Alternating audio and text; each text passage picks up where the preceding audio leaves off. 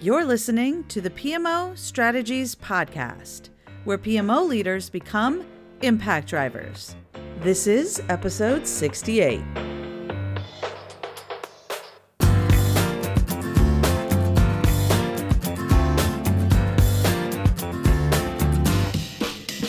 there, impact drivers. Welcome to the PMO Strategies Podcast. I am your host, Laura Bernard, and today I'm talking to Sunil Prashara, President and CEO for the Project Management Institute, the world's leading association for those who consider project, program, or portfolio management their profession.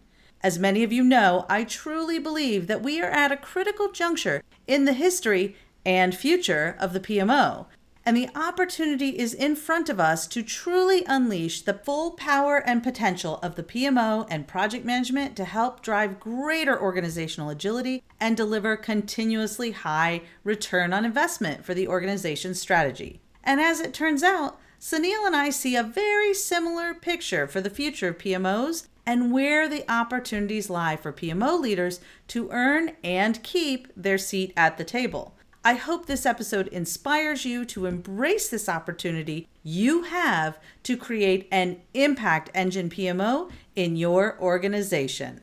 This episode is sponsored by my free masterclass on the 6-step process to build a high-impact PMO. Whether you've got a new PMO you're setting up or you just want to up-level your skills, this is the training for you.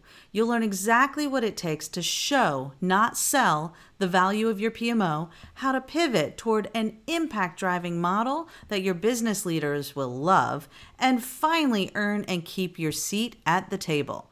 Everything you hear today about return on investment, leveling up your role, and moving away from admin work to strategy delivery is covered in this training. Join us today at pmostrategies.com/PMO. That's pmostrategies.com/PMO. Now, as all of you know or are about to learn, I believe it is imperative that the PMO become that impact engine by ensuring the organization is not just achieving its strategy, but doing so in a way that creates the highest possible return on investment for the organization as quickly as possible. So with that, Sunil, thank you so much for being here today. I really appreciate you joining us for this discussion. Well, thank you so much for the invite. It's a real pleasure to be here. Absolutely. Okay, so let's start off a little provocative, if that's okay, and address the elephant in the virtual room. There are some people who believe that as the world is increasingly automated, much of what the PMO has traditionally done could become obsolete. Is this potentially the end of the road for PMOs as technology takes over? Great question. And let me first of all start by saying I actually think that I'm really proud that we have so much advances in technology and automation. And I think it's an opportunity, not a threat.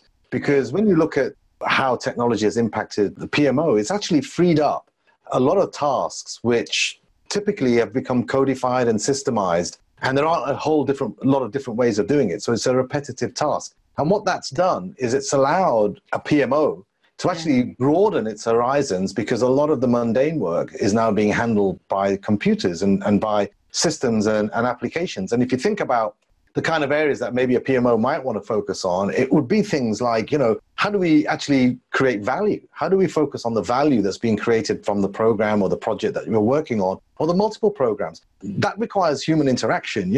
What about things like looking at how you can get the return on the investment on this program? This is something that in the past, I think a lot of project offices and PMOs have felt it's not really part of their responsibility. But I actually think it is part of their responsibility, because they're managing multiple programs, they're deploying resources, they're taking resources from other programs. There's an opportunity cost associated with it, and they need to deliver on a program that someone somewhere has had an idea is going to generate a return.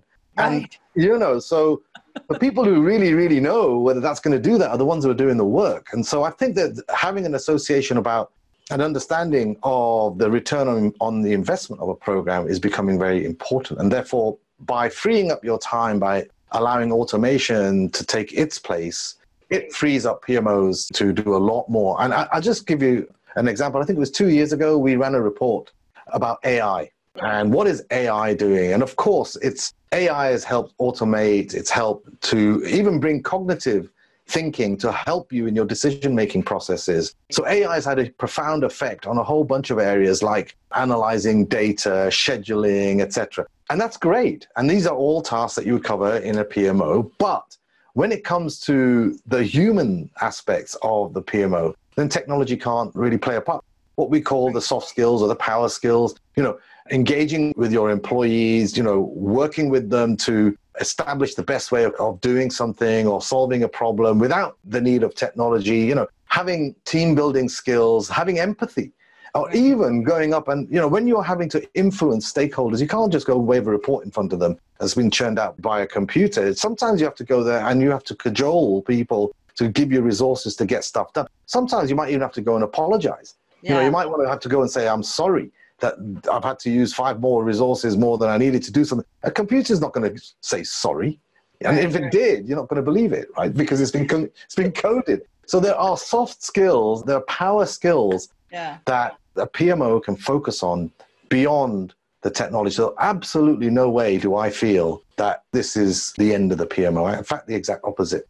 Right, exactly. And I've been telling PMO leaders for a long time, if you're worried that your job's going to go away with automation, then you were focused on the wrong things in the first place. Where you need to provide value is in the soft skills, in the organizational change management, the leadership, creating that connection to strategy. All those are things that computers aren't going to do well. And so if we can automate and streamline and optimize, it frees us up to level up and have a better conversation. Don't you agree? I totally do. I think that the more you can get repetitive tasks and systemized coded tasks automated, the more freedom that you have to really sort of think about what is it that you're trying to achieve? What's the best way to achieve it? What's the best working methodology for you and your organization to get work done in the most efficient way? Me as the CEO, I spend more time in planning and working out what I need to be done. And I rely heavily on systems to give me the insight that I need, but ultimately it's me who's making the insight. And you could argue that me and my leadership team is like a mega PMO. I mean, we're managing a whole bunch of programs, right? We're enabled by technology, we're enabled in this digital world, but ultimately it's people who are making the decisions and it's the insights of the individuals and their experiences that help you move something forward. We just completed what I call PMI 2.0, a major digital transformation in PMI. We went from a manual workflow in the organization to a very digital one. Multiple programs all going on at the same time. And of course, we needed experience and we needed people who've done that kind of stuff before, and we needed technology to come and support us. And we had a lot of people working all in parallel across the globe together. And on top of that, we had COVID to deal with as well. And I'm very happy because we all clubbed together, but it was the human side that brought that together for us to be able to deliver in 2020 on all those programs, which I'm super proud of. The technology helped, and it's good that it's there. But at the end of the day, it was the people skills and the ability to be able to critique even senior leadership who may think they've got the right answer. But nowadays, I think even people at very senior levels realize that they don't know everything. And there are, and I think that's another side that PMOs can bring to the table, is that level of critique and question whether this is the right thing to do or not. I really feel I'm on a mission here now to drive this.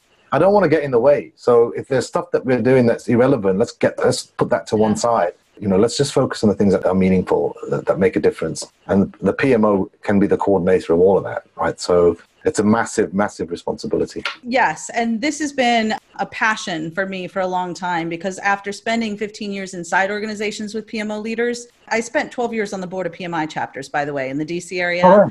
And I have actually also 5-6 years ago, I started a nonprofit called Project Management for Change. Speaking of social responsibility, this nonprofit helps bring project managers together to launch projects for nonprofits in our local community that can't afford project management. So it's helping nonprofits learn project management, and they come back year after year after year to these events because they are literally changing the world. And I'll tell you, Sunil, the project managers literally cry when they're coming out of the room, and you ask why. I panicked the first time I saw that several years ago.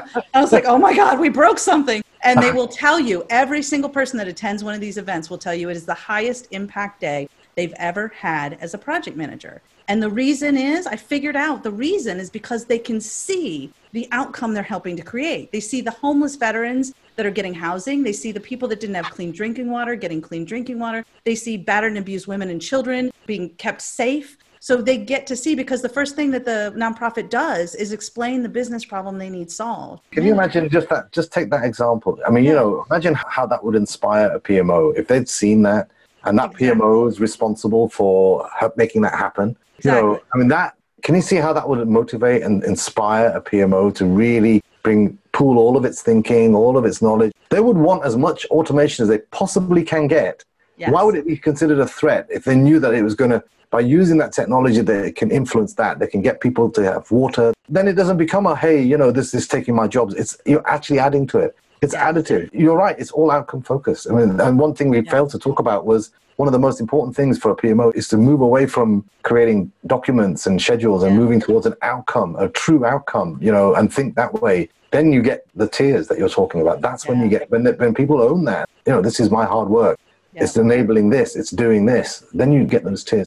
I saw the same thing with the transformation in PMI when we ran all the programs. Nowhere near the same kind of social responsibility side, but for ourselves. Yeah. Just the amount of hard work that went into automating and dragging our organization from an underinvested infrastructure to a state-of-the-art digital infrastructure. You could see it in people's faces to say, oh my God, I'll never have to do all of that again. Yeah. It's all manual now. The machine does it for me. Thank you. I can do other stuff, right? So. Exactly. Well, and that's why you had me within the first 5 minutes of meeting you last year, because I've been involved in PMI for 20 years. And we both know Lee Lambert. He and I are friends for the last 20 years. And so I've been about Carl Pritchard. All these old school guys have been around since the beginning of time, right?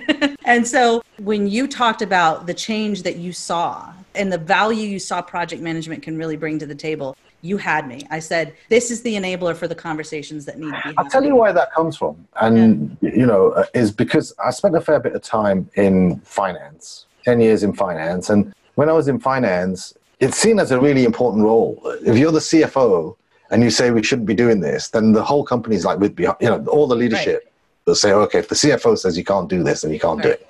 When you're in sales, and that was the next role I had, you're making promises to people about something. Oh yeah, of course I can build an extension to the side of your house in 2 weeks. Oh yeah, of course this car does 0 to 60 in 3 seconds. And oh yeah, I'll be able to take all of your IT and transform it and give it back to you at a third of the cost and da-da-da.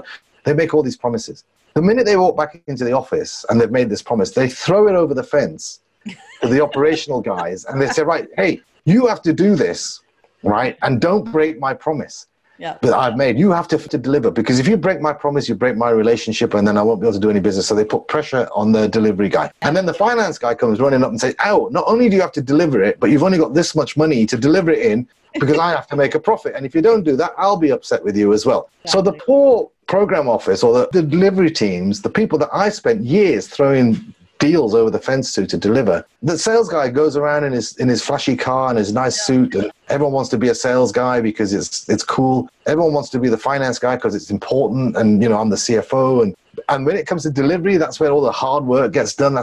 But that's where the promises are made. Yeah. Those chaps are the ones that the finance guys come over and give them all sorts of hurdles. The sales guys chuck it over the fence and you deliver it. But the guys who diligently get it done, and if they don't get it done, they get it in the neck and they get beaten and they get told off and they say they don't add any value. When I met PMI, I realized actually they're the ones that are making an organization. Without them, nothing happens. You can't make any promises to anyone without them delivering. And you can't make any money if you're not getting any projects to deliver. So if they don't deliver them on time, on budget, you don't make money. So the finance guy can go home, and the sales guy, he can go home as well, because you can't do what you said. So they're the most important people in an organization. That's why I joined PMI. That's exactly the reason why I joined PMI. Having had a fantastic career in sales and finance, these are the people that I massively advocate now. I love it. Yeah, because they're the ones that if they deliver, not just the outputs, but also the outcomes, it makes the organization. It makes the sales guys look good. It makes the finance gals look good. You can make a promise. Yeah. You know, they're promise deliverers. So if the outcome is met and the delivery guys do that, it gives credibility to the sales guy to go and make another promise. Yeah. And another one, and another one. And so you're enabling the sales guy. You're keeping him in a job. Right. And so you look at it that way. It's a completely different perspective. And one of the things I noticed was how humble the project management community was, and I think that's because they have to deal with these people who have to keep throwing stuff over the fence to them and say, deliver this, now deliver this, now deliver this. and do it better and faster than he did it the day before. I was like, oh, poor guys, man, come on, I'm going to help you. So I'm like the worm that turned, you know? Yeah, exactly. Well, and it's so true. And I think it's the most underappreciated profession because people don't realize all that goes into it. And you have these poor PMO and project leaders who are like, wait, but we're really adding value. But we've got to stop talking project management speak at people, right? We need to talk business speak to them, because when we talk this project management speak at them, they're like, I don't know, stop throwing templates at me, right? You know, like, I don't want to hear it. They don't understand it, but they don't need to. So if we can speak the language of the CFO, if we can speak the language of the finance team, the sales team, the marketing team, all the other teams, the technology team, right? If we can speak their language enough to help create and keep that alignment. I like to say being aligned from the start, right? You've got to be aligned right from the start, from the time the strategy is defined all the way through, not just to creating the outputs, but achieving those outcomes. If the PMO can do that, and the only way to do it is if they're keeping everyone in the right conversations, bringing them along with them, all the organizational change, all the art of what we do. If they can do that, then they have their seat at the table. So just to reinforce that, you know, and I think that you can do all of that without thinking about doing all of that if you have an appreciation for business acumen. Yes. If you have business acumen, once you get the business and you get it at the sort of from a business context, then you can dummy down your conversations for the leadership. That's why I was saying earlier that you could actually find yourself leading the leaders. Yes. You know, in the direction they want to go and being the person that the leaders turn to say, okay, is this real? You know, I need to know because I haven't got all the facts. I haven't got all the things. I'm about to make a decision. Is this real? Do you think we can do this? You know, that when you get a CEO, and I've done it loads of times, humbly gone to someone and saying, hey, I think we're leaning a bit too far forward here. We're going to fall over. Can we really do this? And when they turn around and go, yeah, we can do this, you know, I'm good. I'm like, okay, if you're saying it, it can be done. So that, you know, get yourself into that post. And then you can dummy down your discussion, you can speak their language, you're there, you've landed, you're relevant. So it doesn't matter what you call that. You can call it PMO, EPMO, FPMO, call it what you want, but you're relevant. I call it relevance, you're relevant. Yeah. And I call it impact engine. You call it impact engine, that's right. So, and which is exactly what it is. That's excellent. And speaking of business leaders and helping the senior leadership in the organization deliver on the strategy, one of the critical steps that I teach PMO leaders is to understand the business they're in, and where the pain points are in the organization so that they can find the place to make that biggest impact, right? So what business pain points are you seeing in organizations today? And what do you believe the opportunities are for PMO leaders to really step into that role of serving the business and becoming that strategic business partner? I think it's a great question. And again, the first thing that jumps to my mind is traditionally, and up until I say COVID, one of the biggest pain points was resistance to change, for sure. You know, everybody knew that they were changing. And, you know, it was painful for organizations and consulting firms to convince organizations that they need to transform and embrace the digital world, if you like, or embrace more technology. And people are scared of the technology. They don't know what it is they used to, you know. So it was very tough for organizations pre-COVID to really embrace the fact that they need to change. And sometimes that change is a wholesale change, a cultural change, as well as a systems change, as well as maybe even a product or a positioning change. It can be very big. And people were scared of that. And I think that what organizations are grappling with now is that, do you know what? Something can come and hit you so quickly, right, that you have no choice but to change. So I think that post-COVID, you're seeing that one thing that organizations are grappling with, the resistance change, has slightly gone away, and people are saying, okay, you know, I get it. You know, I need to change, and I need to change quick. And then the real thing that people are now grappling with is, how can I sense something and respond with speed? Yeah. How can I do that? So I think organizations and businesses, they got caught literally with their pants down because of COVID. It's taught so many lessons, you know. I mean, people say, hey, Sunil, it's a VUCA world, you know, but it was a VUCA world when I was 16 years old. You know, it was a VUCA world then. It's still a VUCA world now. But now on top of that, you've got this shock factor, right, where organizations are so mature, they think they know everything, but they can still be shocked and they can't respond. Look, so many companies are on their knees because of COVID. So that was the shock. They didn't sense it. They knew about it, but they didn't sense it coming, and they couldn't respond with speed, you know, and therefore they burnt lots of money. So I think if you look at what organizations are worrying about now, it's, can I respond with speed? There are so many tools out there. Can I create options? Can I create choice? Can I use the right tool? Have I got people enabled to who are ambidextrous? Right. Have I got people that are almost like gymnastic in their mindset? So they understand structure, they understand strength, they understand technique, but at the same time, they can be nimble, they can be flexible, they can be fast, rapid, and they can still look elegant, you know, and they can be empathetic. So that's kind of like inclusive of the traditional project management and agile and beyond.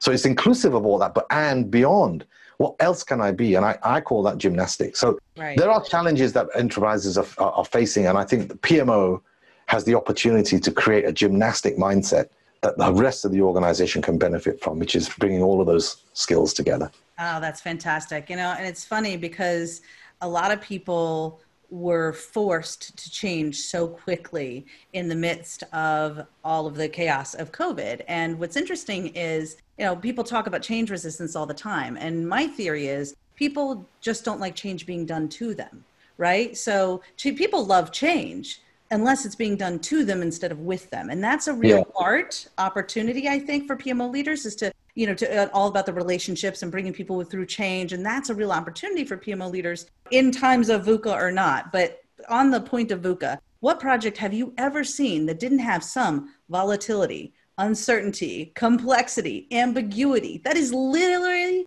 the sweet spot of PMOs and project leaders. That is what we do for a living, is take chaos, the VUCA, and bring order and bring outcomes and bring delivery of impact, right? So to me, it seems like we have an incredible opportunity. The more VUCA there, the better for us, because we are uniquely positioned for that.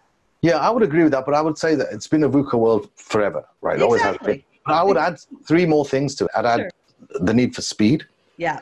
I'd add the need to be able to respond to shock very quickly. And shock, okay, this time around it was a pandemic. We have issues with global warming. We have issues with fires in California, fires in Australia. They all have an impact. We have issues with pollution. We have issues with population decline in some parts of the world increasing. And we have geopolitical issues that are happening right now, which can have a massive, profound, but economy falling apart all over the place. These are big shocks. You know, how do we respond to those? You know, and so speed, response, shock, and then having a sensory organization that can sense it coming. And so you can then prepare. And I think these are three additional things that I think you'll see add on to that VUCA capability, which again, a PMO can thrive off, and leveraging technology and leveraging their own power skills to be able to do that and create an enterprise-wide PMO. And again, this is something that Gartner was talking about a couple of years ago.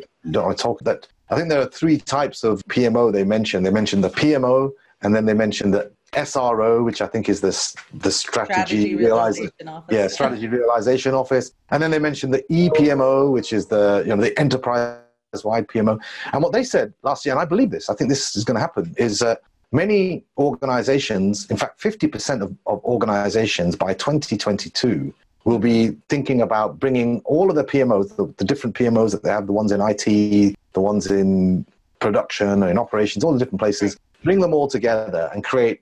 And also the SRO, interestingly, the strategic angle, bringing it all together and calling it the EPMO, the enterprise-wide PMO. And the reason is because now there's a realization that everybody's connected. And if you can have an enterprise-wide PMO that can advocate all of the different methods, the processes, create nimbleness, leverage technology, not be threatened by the technology, take it as an opportunity. It can be the advocate for getting work done across the entire organization. And I think that's a big role in the future that PMOs are going to play as the thought leaders. In fact, leading the leaders, is as we were discussing earlier, leading the business leaders about how to get work done. I can see PMOs playing that role beautifully as we go forward. But they need to think about reskilling, building those power skills, building those soft skills, and filling that void, which is a void that technology has created, that space for you to develop additional skills. Oh, that's great. So really, it's the enterprise PMO as the enabler of organizational agility.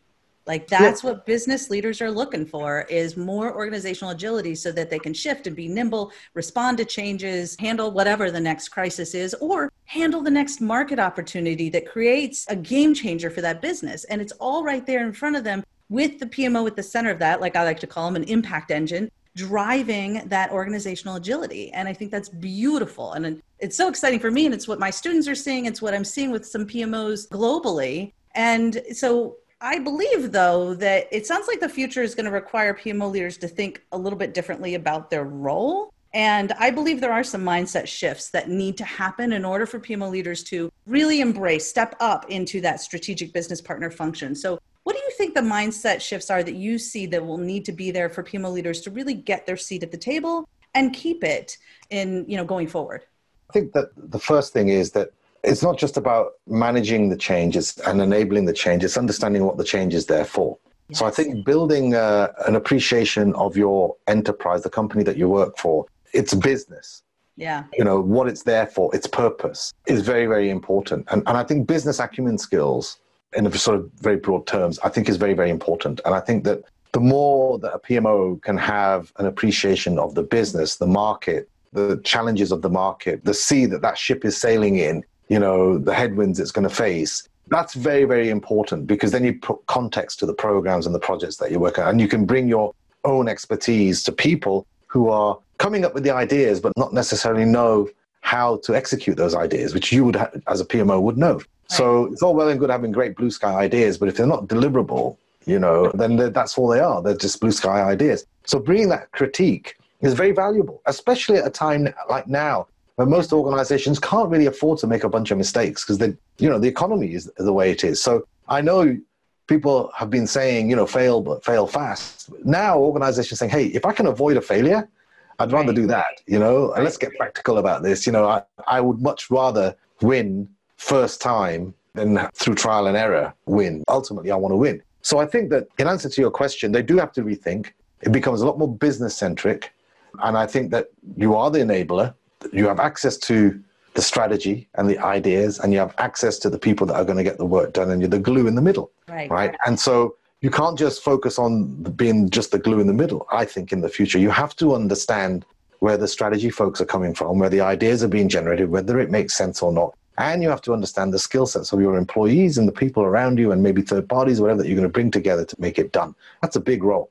That's a really, really big role, and a super important role for the C-suite to know that they have in their organization. In fact, within my organization, I wish everybody had that skill set. I almost feel that the enterprise PMO mindset should be pervasive throughout the whole organization. And that makes the PMO even that much more important, because that's where I'm going to go to say, hey, help the rest of my organization have the same mindset that you have. And so I see them as taking a leadership role in the future. So that's some of the changes I think that PMOs need to think about. The other one, actually, that comes to mind that we were talking about a lot last year was that as technology is impacting the PMO, it's also impacting other parts of organizations as well. So finance people don't need to learn all about how to do double entry because systems will do that for you. You know, legal people don't have to remember all of the different case law that's out there because it's all been codified and systemized. And HR functions have got tools to help them to do all sorts of stuff. So tool sets and automation is influencing all functional areas. And when you see what's left is work that needs to be done. You know, it's almost project work. And so the need to have specialized functional areas is not taking a priority seat anymore. And the need to get work done is, and we call that the project economy. Teams of people, agnostic of functional area, there could be finance one day, HR next day, legal the next day, moving from department to department or area to area or work stream to work stream or value stream to value stream, moving within an organization and conducting projects.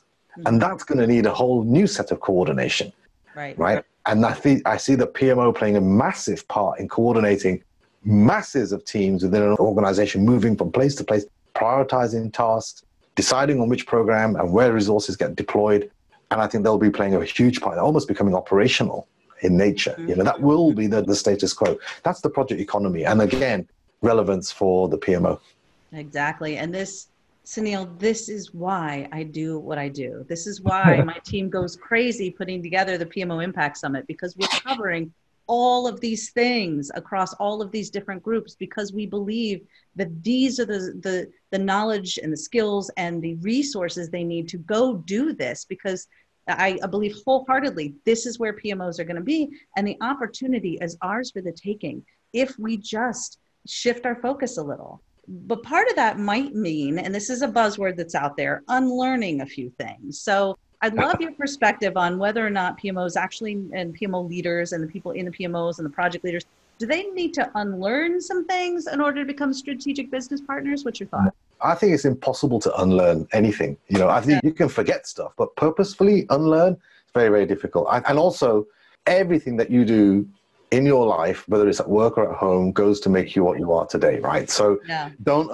unlearn, please. Don't unlearn anything. It's an experience, and you will be able to, you will find a time and a place where that's relevant. Now, a lot of what you probably would have learned, right, has been automated, and we talked about automation a lot today, but it's been automated, and you may not need to know the ins and outs of everything anymore, and you may not need to draw on that skill set because it's done for you. But that doesn't mean it hasn't been valuable, because as organizations push more and more responsibilities down into the organization, into more and more employees get enabled, that skill set of understanding the intricacies that sit behind that algorithm or that computer program or that intricacy is very valuable for coaching and teaching and leadership to understand this. When people know where you're coming from, and it's not just totally reliant on technology. I'll give you a good example, a completely separate example. You know, outsourcing. I spent a lot of my life in outsourcing. I worked for Ross Perot, and he set up EDS, and I worked in that organization. Used to outsource IT.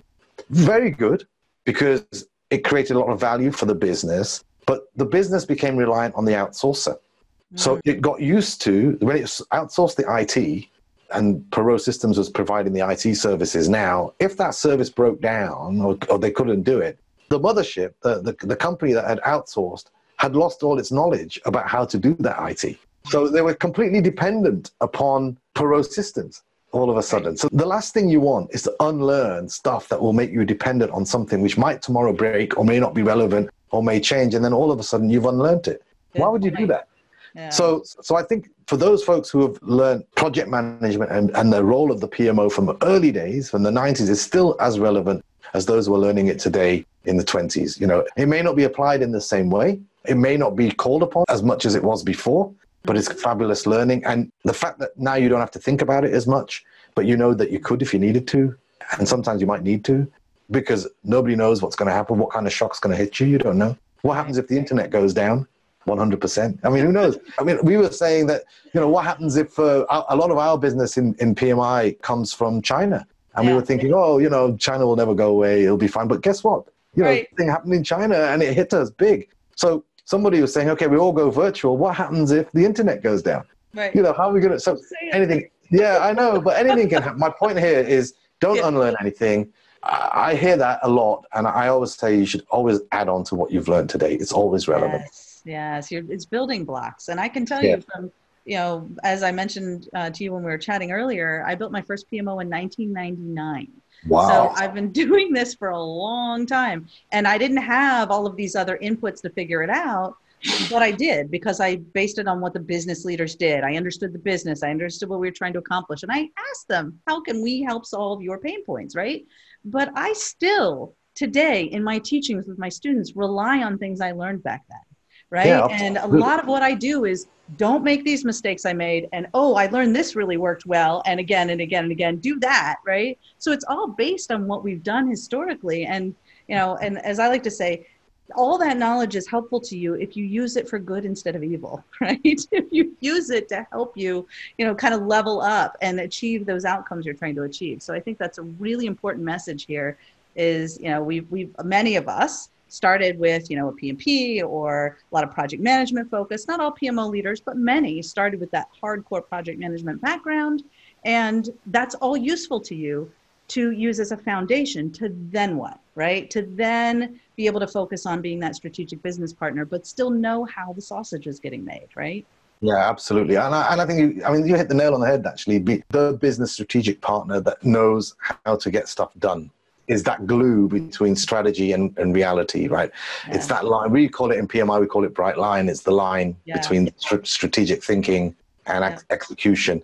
That's a very special place, and PMO plays a very special part in that place. The skill sets, the people, the way they have to interact upstream and downstream to make things happen, I think is critical. And actually, to go right back to the beginning, the fact that we have all this technology frees those people to learn a whole bunch of new skills like leadership, like collaborative leadership, like empathy, like all the stuff we call power skills. That just adds to all the experience. So don't unlearn anything. Right. I think that's great. And it's, you know, there's all these buzzwords out there, right? You and I both have the, let's just hit that one right straight between the eyes. And what does that really mean? And I think all of what we're talking about here is really creating an incredible opportunity for PMO leaders. And we're hoping maybe we could talk about some examples. You know, so PMI recognizes excellence each year in PMOs at events like the PMO Symposium, where I had the honor of speaking last year, and that's actually where we met and began this conversation. So do you have any reflections on what we can learn from real world examples of high achieving PMOs, such as the award winners, of whom I actually know a few? Navy Fed was a client. I worked at Fannie Mae back in the day doing some of my PMO work. So I loved seeing how PMOs that have really been working hard to get it done, right, and be that strategic business partner have had that opportunity. So can you talk about some of those award winners or organizations on your Global Executive Council and what you're seeing in the real world? Yeah, so first of all, for those who don't know who are listening in, we have a number of different places where we go to sense and understand the world of project management and how it's evolving and changing. And one of a key one for us is what we call the Global Executive Council. Mm-hmm. And that's about 90 companies around the world from all different industry groups that really share ideas about how work gets done, you know, and how they are addressing challenges that they have. And they share those ideas and thoughts with us. And there are companies like Accenture, you know, Alibaba, very large, you know, Saudi Aramco, et cetera. And so we learn a lot from them about how the world of project management is evolving, what new skill sets are required, what is happening to the PMO for them. And then also we run the PMO Awards, as you know, and you mentioned Fannie Mae, they were the winners last year. They have done some amazing things. I want to talk about one of the runners-up because I actually went to visit their PMO, and it is the state of the art, and it was Saudi Aramco and their PMO, and they were runners-up, and I think they had saved $1 billion in a year of waste that they had managed to save, wasted time, effort, and efficiencies. $1 billion. It's a massive PMO. And when I showed up there, it's state of the art. I mean, it's super automated, that's for sure.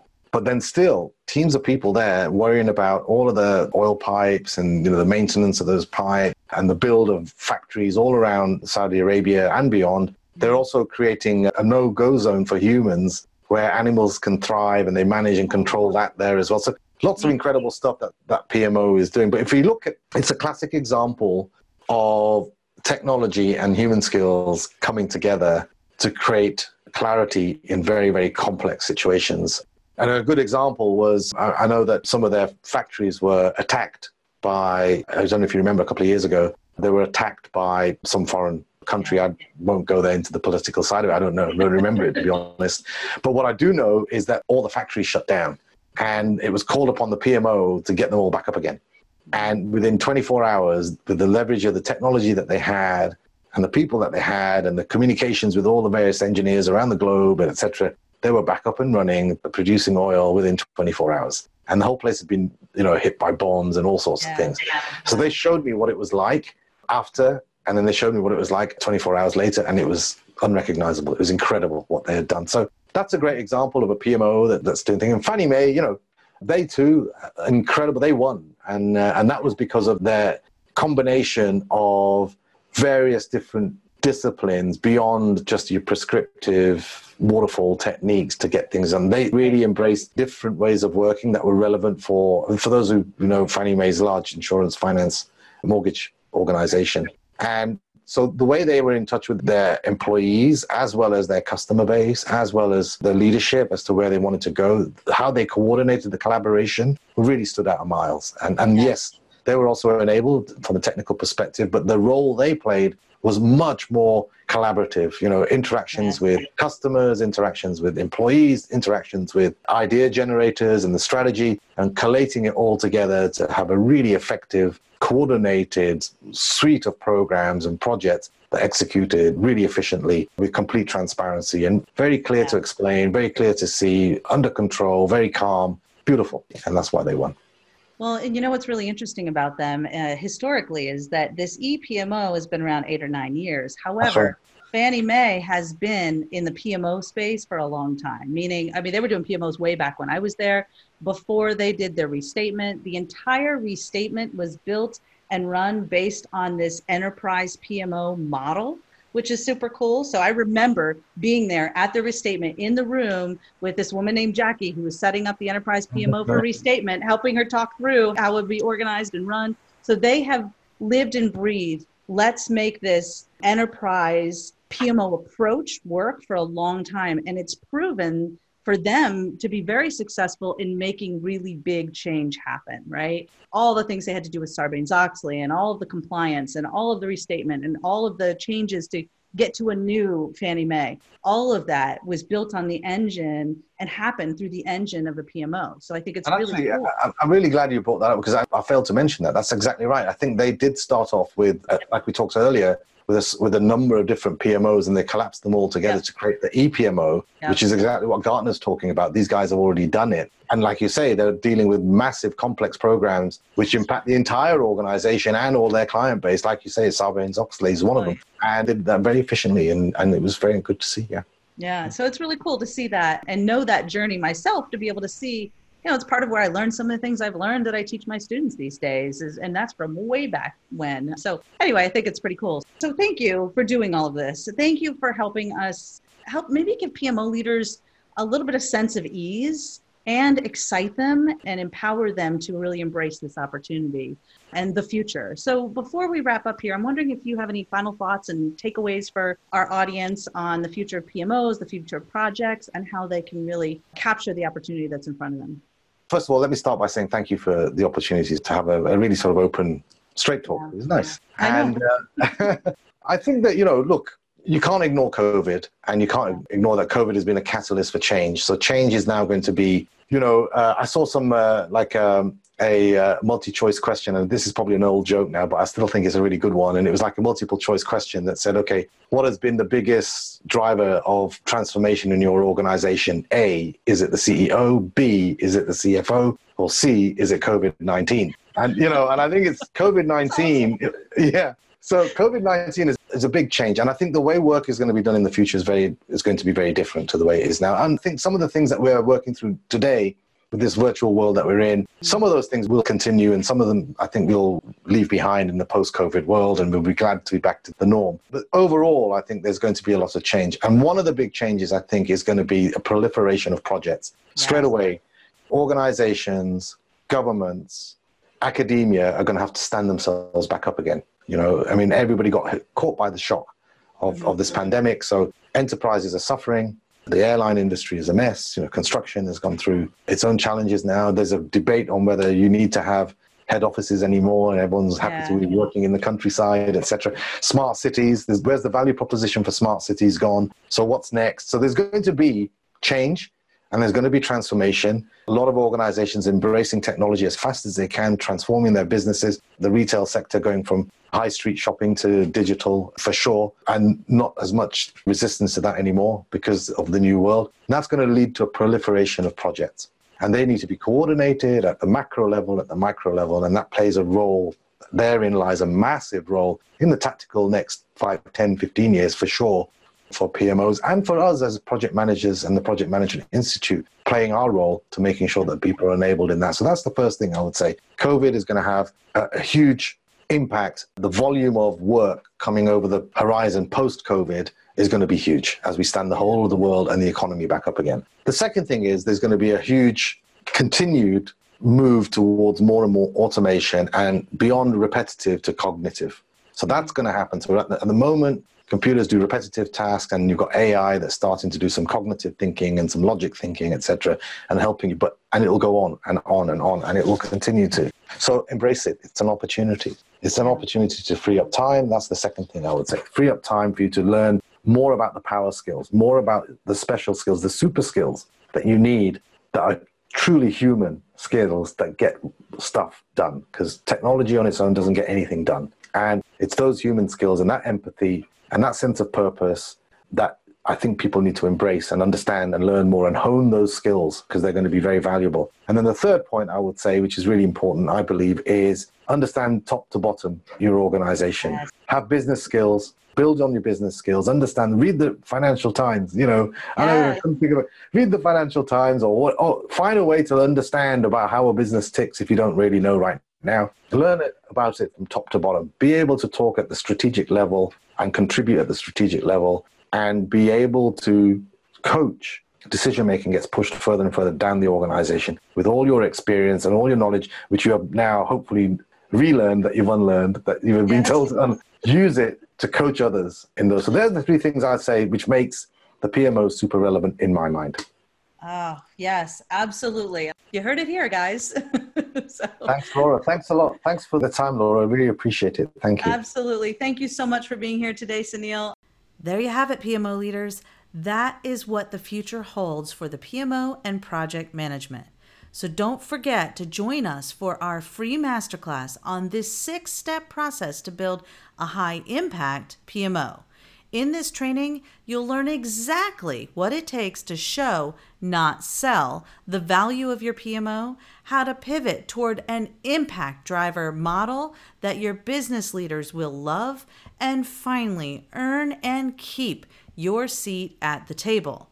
Everything Sunil and I talked about today is what's to come for PMOs and project management, and I want to make sure you have everything you need to thrive in the future. So bring your PMO on this journey with me, and we will make sure it is a high impact PMO together. Just go to PMOstrategies.com/PMO to sign up for my free training today.